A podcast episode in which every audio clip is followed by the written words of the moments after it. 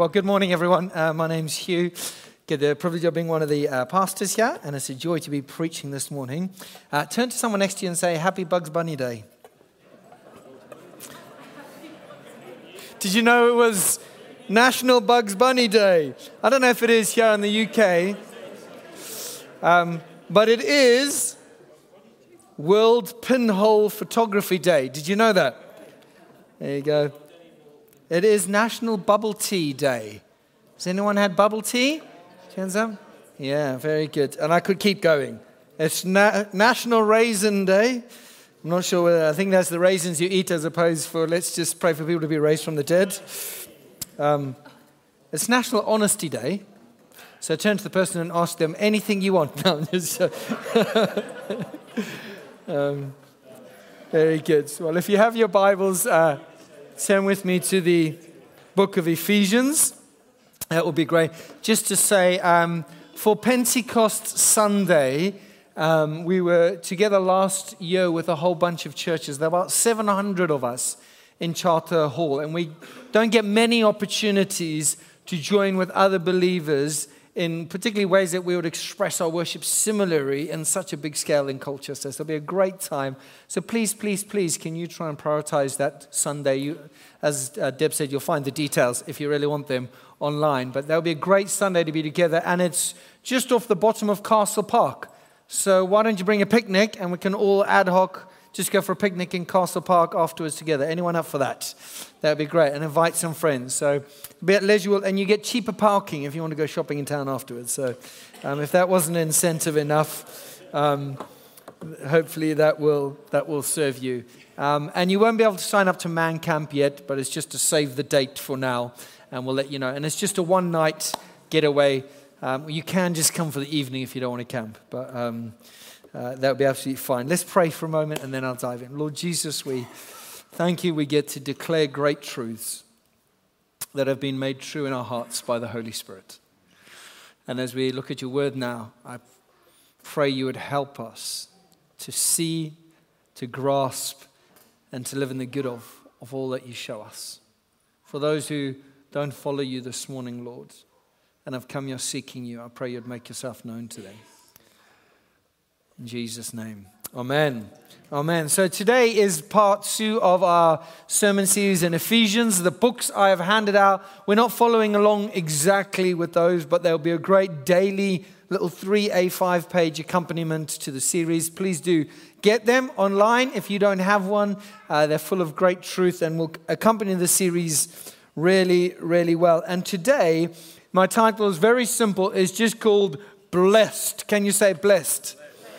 Um, because Ephesians chapter 1, verses 1 to 14, is just two sentences in the original language. And what we're focusing on today, verses 3 to 14, is just one long sentence that is a barrage of blessing for those who are in Christ. Paul opens up this letter and he just pours forth lots and lots of reasons to rejoice. So last week I introduced a series just saying we'll be particularly looking at threads of identity, purpose, and belonging. And that as Christians, God calls us to things and promises us things, but unless we have the right identity document stamped with our identity in Christ, we won't necessarily be able to get to enjoy those things as fully as we might otherwise, because we need the right identity um, being a stalwart for our hearts and our souls to enjoy all that God has for us. And the, the, the, overarching identity is that of being in Christ. We'll talk a little bit about that this morning as well. But I just want to spend the next, however long it is, just giving you reason upon reason. We're going to look at six particularly, but there, there could be more amalgamated. Son, reasons to rejoice if you are in Christ. So it's a good news morning. You can smile. A good, sometimes you come to a, a preach and it's uh, a lot weightier in terms of knowing it will kind of bear on our hearts in a different kind of way. And I trust today is weighty, but wonderful. Um, that's the word of God. It's full of truth and it's full of, full of life. And I don't know what kind of state you're in this morning. Uh, maybe you're like top of the world, the sun's shining. Who spent the afternoon in the sun yesterday? Who's a bit sunburnt and got the red ears? That's me. Um, so, wh- whatever the reason, the sun's shining, it's a bank holiday weekend. Um, whatever it might be, some of us are feeling on top of the world, okay? Tottenham didn't lose yesterday, Graham. I don't support Tottenham. I just know it, I knew it would land with you, okay? Um, uh, other, and, and yet, others of us uh, you struggle to even get here today, and you just you, you're carrying the weight of the world, or you have been for months. Uh, illness, long-term wrestles and struggles. This is one of the, the joys and challenges of being a church. Uh, we get to rejoice with those who are rejoicing and mourn with those who are mourning. And in a room like this, will be people in all sorts of places uh, in their lives. Just this week on Friday, I had two calls with friends, and they had received pretty devastating news about those very close to them with bowel cancer and it was going to change their lives forever. And you think, oh, some of you are carrying stuff like that today. Uh, others of you are carrying some very, very different challenges. And because of that and those things, we will always have temptation to be up and down in our lives, won't we? Uh, up one day, down the next. Unless we have a robust, significant, weighty grounding and ballast in something else that endures through all those things. And so when the world is great and the sun is shining, you get to enjoy it. But actually, there is a richer, deeper, more constant well of security there. And when, and when life sucks and stinks and is broken and it's week after week of that, we're not in total and utter despair. We're full of mourning and groaning, but we have this bedrock of identity and security that we have in God. And so today, I want to barrage you with truth that will be an anchor for your soul no matter what is going on in life. And that's not something we just say because this, this blessing, this wonder that I'm going to read to you was written by a guy who was in prison. Okay, it kind of helps, doesn't it? It's fine for you to write something nice when life is good for you. And Paul would have experienced all different kinds of prison when he wrote this. Um, it might not have been the worst kind, but you know, prison back then was not like prison now. In most, of you know, um, there would have been shackles, probably hunger, probably loneliness. You would have been cold. Maybe not his current imprisonment, but he would have tasted and seen all that. Even when he said, "We despaired even to the end of our lives." And yet he speaks these things. So we can't just say, oh, nice, nice, fluffy words. Uh, the person who speaks these has been lashed and gone through and probably done more horrendous things than us in this room. Persecuting, overseeing the killing of Christians before he got saved, and then got saved and following Jesus. So these are weighty and yet wonderful, wonderful words. A friend of mine, Andrew Wilson, he says that he thinks this is the happiest opening to any letter in human history. That's quite a claim, isn't it? The happiest opening to any letter in human history. It's one long sentence summarizing a way of life that has changed the world. It's a good news day. Hallelujah.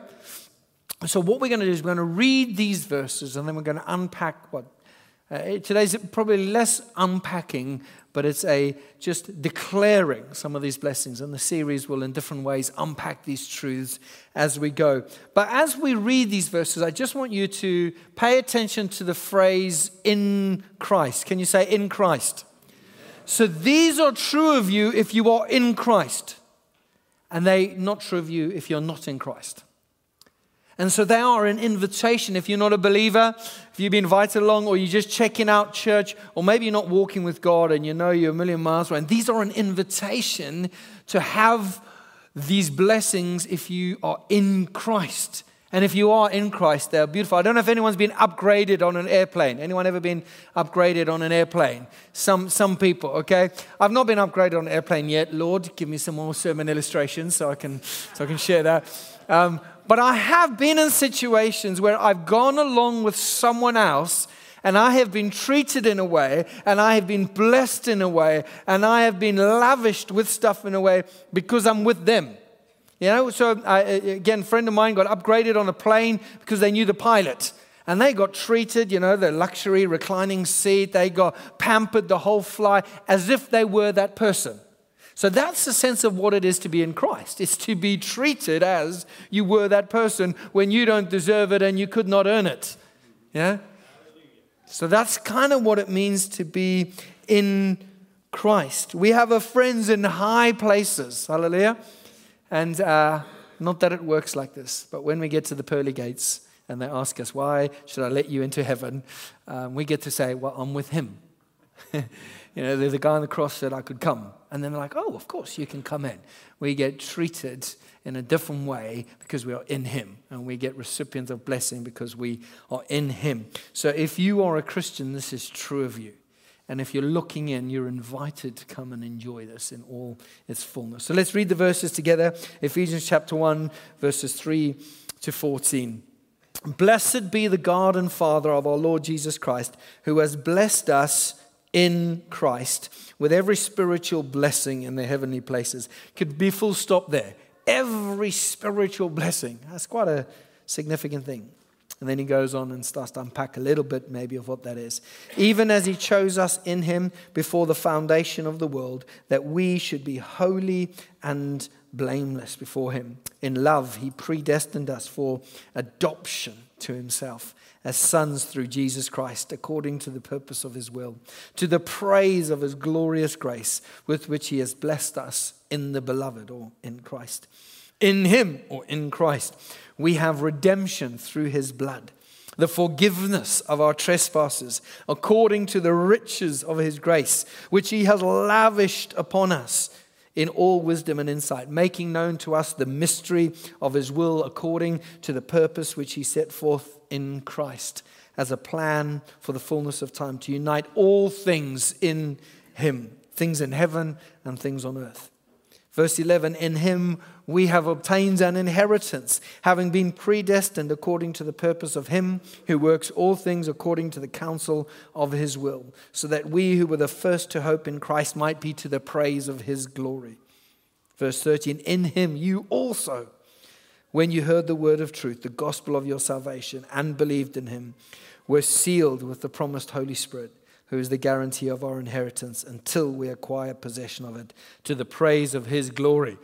These are beautiful verses and truths in our Christian life. And one of the things when we gather together and we sing, and we pray and we declare things and we hear this language of an overflow of some heavenly adoration and someone gives us a flavor of it, part of that is for you to hear the people next to you and to think this is true. And it brings this truth into your soul. And when you sing, it's like nothing else singing, isn't it? If you don't sing out, I really want to encourage you because through the ages, vocalizing and singing is a way that has always been used to engage truth with the heart. And say truth with the soul. As we sing it, it brings forth something, doesn't it? You have, often have to fight through stuff, self consciousness, Awareness, what will people think? What will people, the sound of my voice isn't a blessing. You know, that's why I've always sat at the front of church, literally, when I was a young man, because I didn't have a great voice. So I'd sit near the speakers so I could belt it out and not hinder anyone else, okay? It brings forth something because you are declaring truth. You're declaring truth. You're declaring truth and you're singing to your soul. So, as much as it's natural for some, many in the room are singing with gusto because they are catching their souls up into these things. So, let's unpack them, shall we? It's a good news day. So, number one, chosen. So, you are chosen. Can you say chosen? Blessed be the God and Father of our Lord Jesus Christ, who has blessed us in Christ with every spiritual blessing in the heavenly places, even as He chose us in him before the foundation of the world, that we should be blameless before him and that we should be holy. If this is true of you, you're in Christ, you're a Christian, whatever your earthly reason for becoming a Christian is. Maybe you grew up in a Christian family and then you came to see the gospel for yourself. Maybe you went to a school that was Christian. Maybe you grew up in a nation that's very overtly Christian. Whatever the reason in earthly terms you became a Christian, the reality behind that is it's because God chose you. It's the ultimate reason is that God chose you. And this is a great insurance and a great encouragement when you are struggling to be holy and blameless. Because He chose you to be something. That's why God chose you. He chose you to become something. He's invested in this. It's His purpose. He didn't wait for you to be holy and blameless and then choose you. Otherwise, all of us would be red buzzer. You can see watching BGT at the moment. We were chosen to be something. Now, you, we'll, we'll talk a little bit about this in other ways, but theologians might call this election. And I know some of us think, God, God's elected me, so do my choices matter? If God chooses, do my choices matter? Anyone ever asked that question? That's a good theological question, but Paul doesn't even go there when he speaks about these truths. He declares them as a great encouragement for us. And it's a good question to ask, and we struggle, don't we, to think if that's true, that can't be true. Often the Bible says that's true and that's true. So the Bible says God chose you, you had no choice. God chose you, but your human choices really matter. Both are both are true. And sometimes there's a mystery in that we just have to. But Paul uses it as a great encouragement. Okay? And so when we think about, did I choose to follow God or did God choose me? Yes and yes. One illustration someone put it, it's like when you walk through a door, it says, uh, open to all comers. And you choose to walk through the door, right? You walk through the door. And then you look back on the door, on the other side, it says, chosen. Both are equally true. It's God's choosing of you and your choice. But before all of it and undergirding it is that God chose you. It's not an you are not an accident. You are not unwanted. And those words can just wash over us, can't they? Uh, they can just wash over us. And uh, praise God if you've grown up in a secure, steady family where you've never questioned being loved or wanted. But for many in the room, there'll be heaps of stories of, of brokenness and not wanting, not, not, knowing that. And we can gee ourselves up and say, I'm important, I count because I've contributed. That, that may be true. But listen, you are wanted. You are chosen with whatever baggage you're carrying, whatever baggage I'm carrying. God chooses us. It's a, it's, it's, it's, it's a ballast for the soul. I'm not accidental. So there are times in my life when I, I, know, I know without a doubt, praise God, that I'm saved. I just, I, I, know in my Noah. There's times I look at my life and thinking, where are the signs that I'm spiritually alive at all? There can be flash moments or it can be a season. You think, that at the end of the day, I know that God chose me to be something and He will bring His work to completion. You are chosen. Can you say chosen? Chosen. Number two, you are adopted. Can you say adopted? He predestined us, verse 5, for adoption to himself as sons through Jesus Christ according to the purpose of his will, to the praise of his glorious grace, which he has blessed us in the beloved. We were chosen, predestined, elected, however you want to phrase it, before the foundation of the world to be adopted as his child. And I, I, this is brilliant because the Bible talks about justification. The, the, justification when God says you are righteous and you welcome in, but it also speaks about adoption. And the picture of justification is a law court. The picture of adoption is that of a family. Right? In the law court picture, God is the judge. In the adoption picture, God is your father. In the law court setting, you are the defendant. Uh, uh, uh, and you get declared free and righteous, which is wonderful. In the adoption picture, you're an orphan and you get put into a family and you get given a father. It's the warmest, most intimate, I'd say most emotional of all of these things. J.I. Packer, theologian, he says this. He says, Adoption is the highest privilege that the gospel offers, higher even than justification. To be right with God, the judge, and He is, is a great thing. Hallelujah. But to be loved and cared for by God the Father is greater. In fact, the purpose of justification is adoption.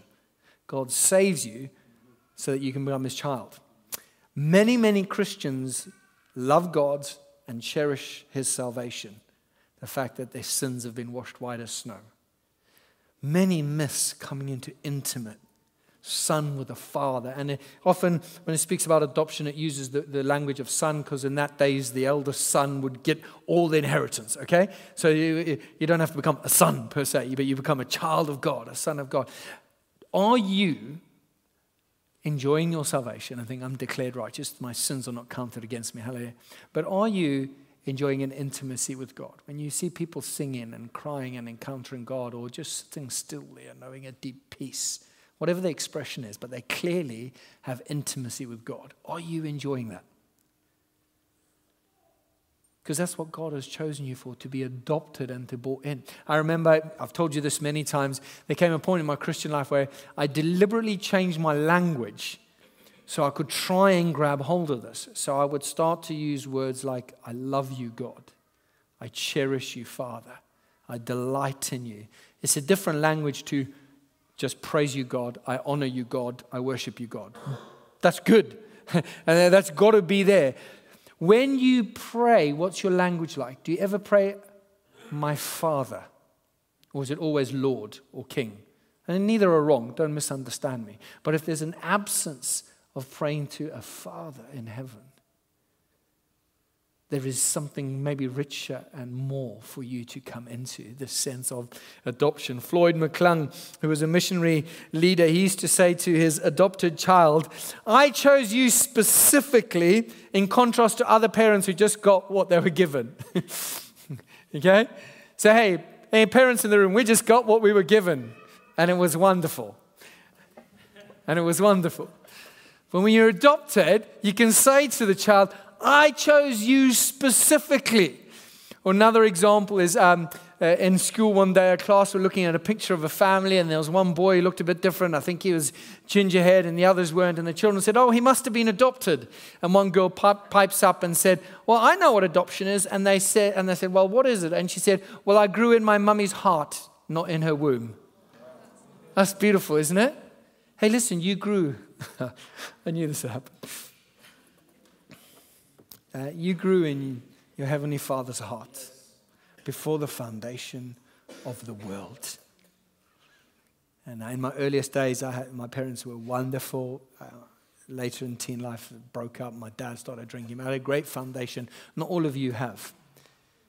Um, and I get to say to my kids every night, I love you when you're good. I love you when you're bad. I love you all the time because I'm your dad. And we, we were talking around the dinner table the other day, and I said, If you crash the car and burn the house down and do this, will you cease to be my daughter or my child? And the answer is, is no. Lord, may that never happen. Don't test me, Lord. the Lord has a way of getting preachers to live out their message. Hold that one back, please. Um, you think, I grew in my father's heart. You know, it's, it's a different kind of, it's a, it's a chosen before the foundation of the world. For intimacy, for delight, for closeness, for nearness, for family, not just for religious attendance, not even just for salvation. Say just with all. Uh, that for this. And one day it will come into culmination, won't it? When we, when we see the Father and um, uh, we're praying for more and more adoptions amongst us. Come, Lord, because it's a gospel picture, isn't it? Isn't it a gospel picture? It's, it's a picture that shows you what God has done in a, a very unique kind of, kind of way. So, number one, you're chosen. Number two, you're adopted. There's more to come. Number three, you are redeemed. Can you say redeemed? redeemed? Verse 7 In him we have redemption through his blood the forgiveness of trespasses according to the riches of his grace. So to be redeemed brings all sorts of ideas to our to our minds, doesn't it? So um, you redeem a voucher is probably the most common. Tesco Tesco vouchers at Prezzo, okay? You know, like here they come again, voucher people, you know. Or half term at Pizza Hut, we've got little O2 codes and kids eat free at Pizza Hut for O2. Here's my voucher. Not once, not twice, got another voucher. Here we go. Um, we, we, it, it, it's when you produce something else in payment of something, in exchange. You know, Jesus redeemed you. He exchanged himself for you. If you want a summary of the gospel, Jesus in my place on the cross, bearing the wrath of God, and now Jesus in heaven called me to be with him. Another way is you redeem yourself when you make, I, I play sports, when you make a howler. and you redeem yourself. You, the goalie gives away a penalty, and then he saves a penalty, or striker misses an open goal, and then I don't play football, but I know that's the most common parlance, or, or something else. You know, maybe at, at, at home you, you drop the ball on something, but then you do something great. You get to redeem yourself, you compensate for a previous failure. Jesus has redeemed us. We can't compensate for our failures, can we? But Jesus has in his perfection, in his obeying the Father, in taking us, and Jesus has redeemed us. I was speaking to someone else yesterday and they helped, well, they didn't know they were helping me, but they said, I've paid off my mortgage. And I was like, bless you, brother.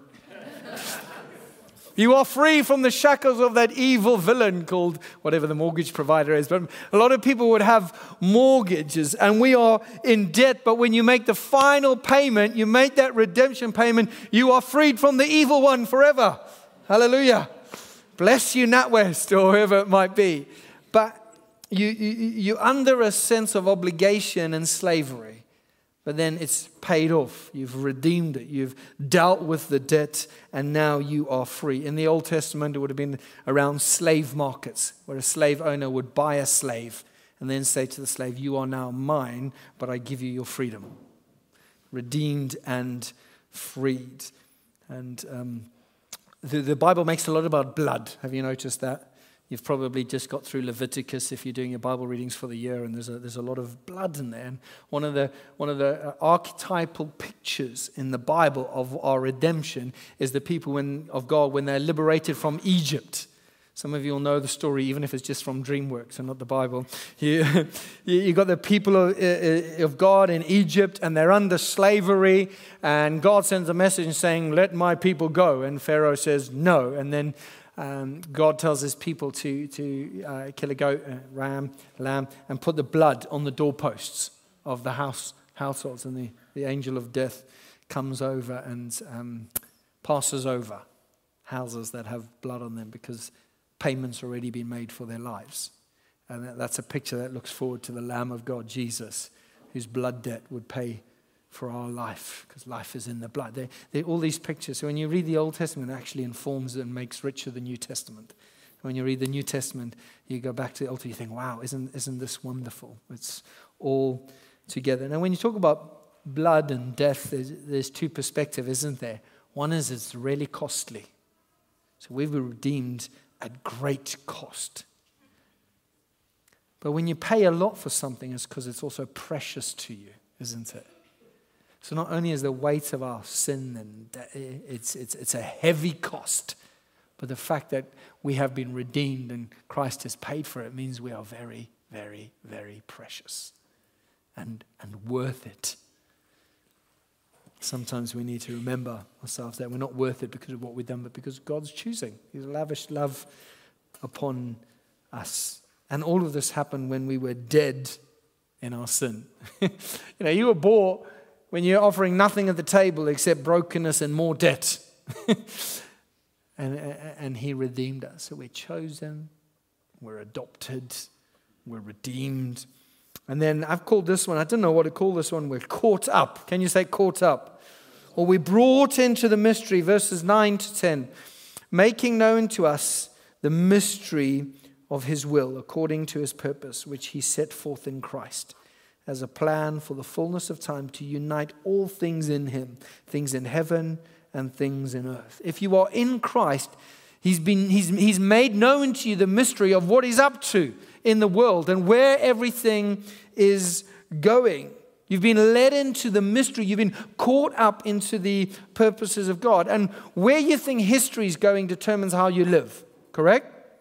So if you think we're just a bunch of atoms and chemically we're combining, and as a stuff, something's happening, and the future is just the inevitable end result of that, which might end up being robots and not us anyway, if that's what we are, just atoms going. There's, where's our hope for justice? You know, where's our hope for love?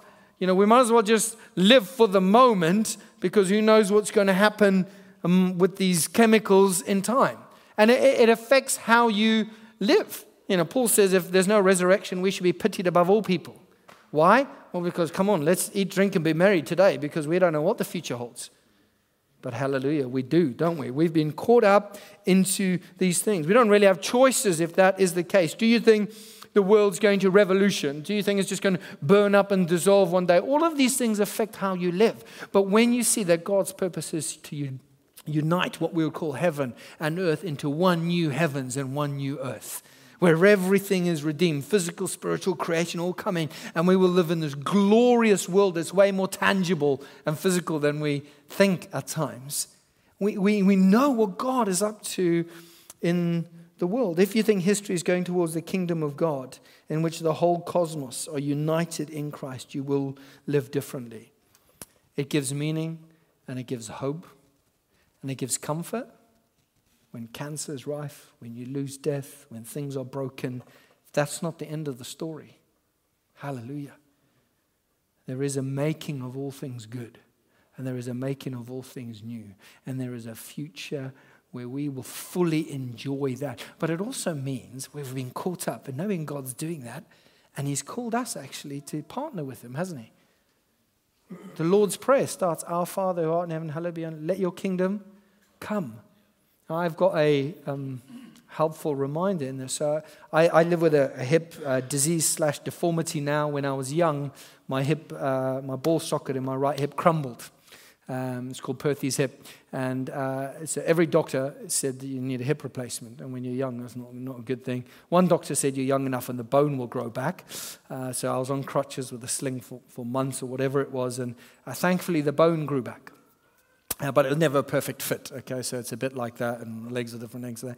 And so I used to uh, couldn't do things like rugby or cross country for for many years, but um, I was able. I, you know, for someone with Perthes hip, I've been actually quite lucky and able to do much stuff. But I used to have bad back pain, really bad back pain, pretty consistently lower back pain just from various muscle imbalances and things. And so I went to a weekend away with the previous church and we're praying. Terry Virgo, some of you know, was praying, and he particularly felt to pray for people with legs of different length and leg pain. And he prayed for me. And, uh, you know, I felt it, and everyone gasped because they could see it. But something happened, and it looked like my leg grew, which was wonderful. And I've never had the same back pain since then. Hallelujah.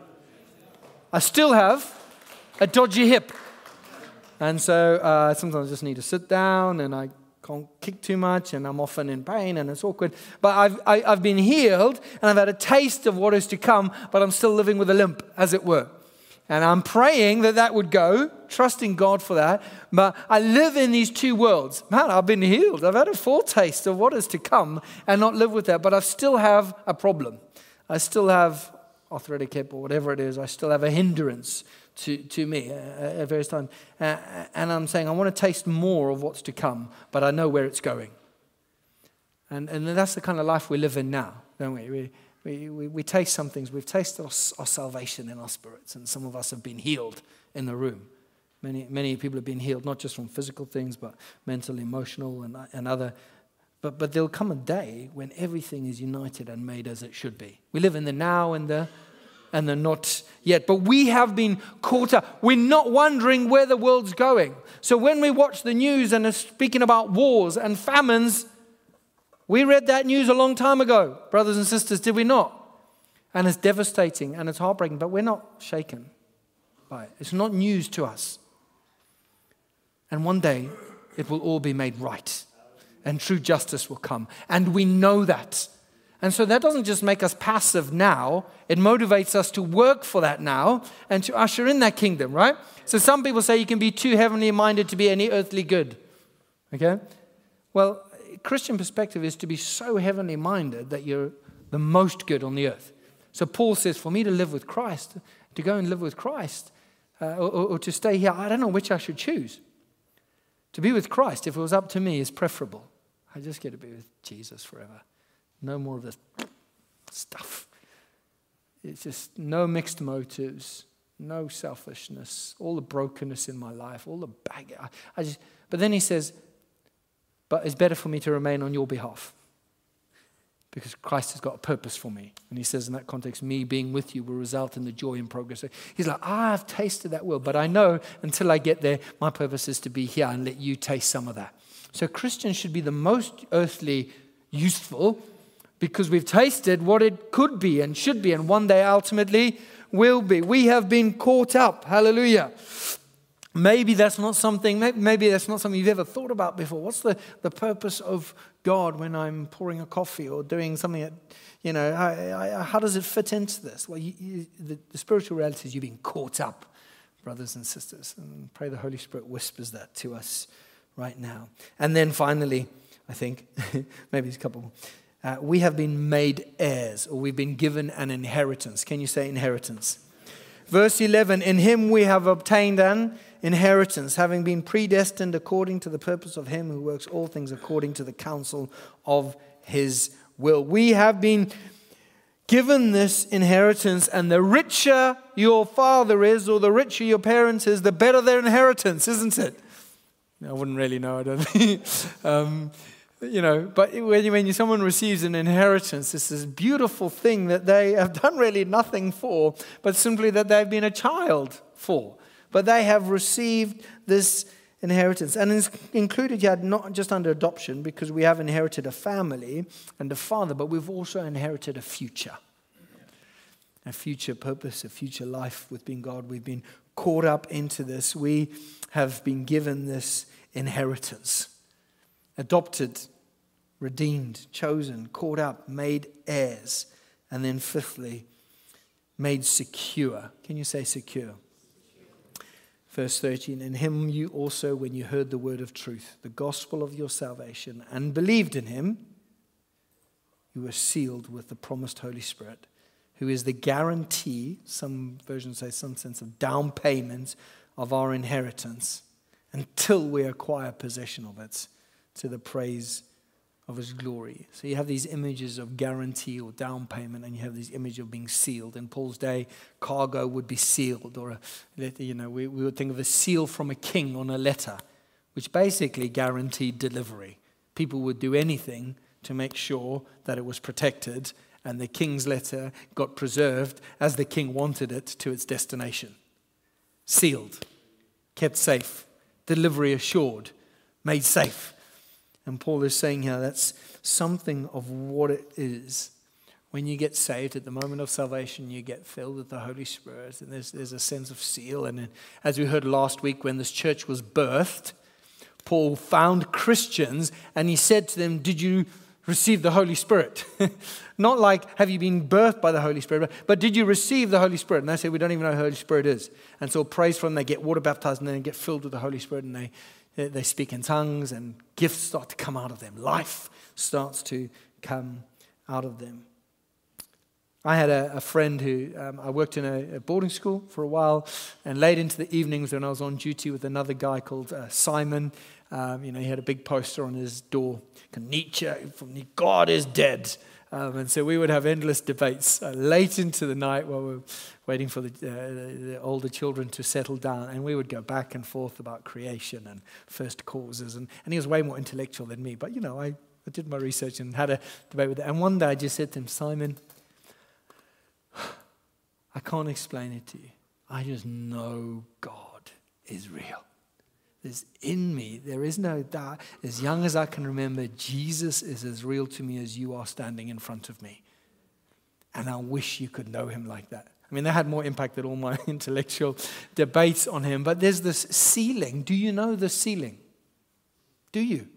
Do you just know that you know that you know that you know you're God's and that He's got you? And when, when we speak about this sense of down payment or, or guarantee. It's when you make like your first payment on the house, right? uh, or a car or something. It's you get hold, you take possession of it, but it's also a guarantee that you will continue to pay the full amount and gain full possession of it. You know? And so the life of the Spirit in your heart is something like that. It's this down payment, it's a guarantee. God, God births something of the life of the Spirit in your heart, and He's saying, hey, here's, a, the beginning of it, but I want you to be assured I'm going to bring you through. I'm going to, I'm going to bring you all the way through. You're going to get the full inheritance of it. So we're faced with a couple of questions then. We need to ask ourselves, well, am I tasting this now? given what is to come. So if I think there's a glorious future to come, as scripture tells me, am I, do I feel I have a deposit? Am I tasting this now? Or am I not really tasting it? And so there's something more for me. Or are we satisfied? And because we don't think the down payment speaks of anything greater to come. So, when did you last know these truths? And I would say, brought alive by the Holy Spirit in your heart. And if we're looking back to something that happened 20, 30 years ago, 10, 5 years ago, that's a wonderful then. But there's this life of the Spirit in our hearts now who takes chosen off the pages of Scripture and lights it in your heart. The Spirit who takes adopted off the pages of Scripture and births it in your soul. The Spirit, the, the Spirit who takes redeemed as a mental, yes, I understand I am, to a life giving, hallelujah. freely I've received, freely I'm going to give. The Spirit who takes all these things I've spoken about, the purposes of God being caught up, and it takes the understanding and just brings it alive, seals something in you, gives a down payment of the fullness of it. And so as we come to an end, what I want to do as we finish in a few moments is I want to pray for us just to be filled with the life of the Holy Spirit. So that these things, some of them are alive to me, to you. Others, you think, oh God, I long for more. Chosen, adopted, redeemed, caught up, made heirs, made secure. And then the scripture says he lavished all of this on us in all wisdom. God, as someone said in the prayer meeting before the service today, God knew what he was doing You know, you didn't just get brought along because, you know, you were in the right place at the right time. God did it with all wisdom. And the, one of the points of all of this, in fact, Paul focuses on this one in verse 5 and, and, and verse 6, verse 13. It says, To the praise of his glory, or to the praise of his glorious grace. So when you come to worship, we praise his glorious grace. And all of us are not in that place where it's just bubbling over in my heart on a Sunday morning because I've had nothing better to do than just dwell. Some of us just walk in and feel a million miles away from God and had a clash in the car or at home, and never happens, of course. Um, and as we sing to the praise of His glorious grace, our hearts start to get alive. And so I long just to pray, yeah, thanks, Nick, coming up. And we're going to have communion as well. So what we're going to do is I'm going to pray for us in a few moments. And there's a communion station there and at the back on the two sides. And as you come to the bread, so if you are, I've never said this before, but I, today, if you are a repentant Christian, this is for you, okay? If you're not a Christian, you are invited in, but you need to call Christ as your Lord and give him your sin and take his righteousness first. And I would love to help you with that. And if you're a Christian, and you just think, I know I'm dishonoring God, I'm just not motivated to do anything about it. Get right with God before you go to the table. Okay? There's a somberness in the midst of delight. And it's called a, it's called a table because you're invited in to get a taste of what is to come. When the wedding feast of the Lamb is the, the language that Scripture goes, you come to bread because it's food that sustains you and strengthens you and nourishes you. These truths do the same. Ultimately, that's Jesus. As you come to the wine or the juices we have at you, you come to the life of the Spirit who brings a liberty and a joy. Don't get drunk on wine, but be filled with the Holy Spirit. It, it, signifies this new wine to come, signifies the blood of Christ that washes us of all our sins. Hallelujah. And so I'm just going to pray and I'm going to invite us to respond. So let's just for a moment be still and, um, uh, and just welcome the Holy Spirit.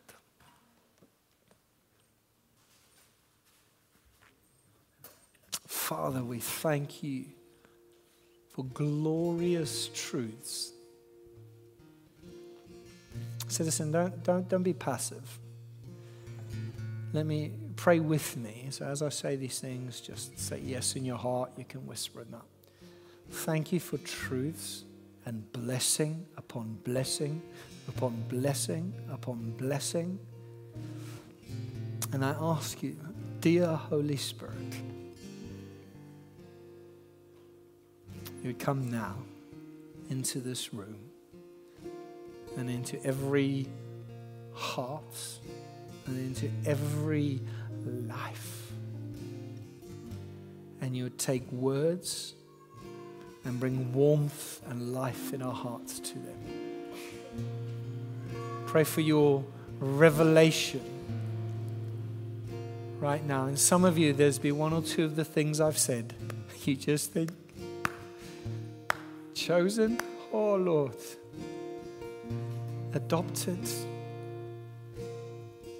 I've got a father. I tell you what, I've not had a present father since I was 14 biologically, but I have been more fathered than I have ever known. It's been one of the greatest redemptive privileges of my life in the brokenness to see the contrast.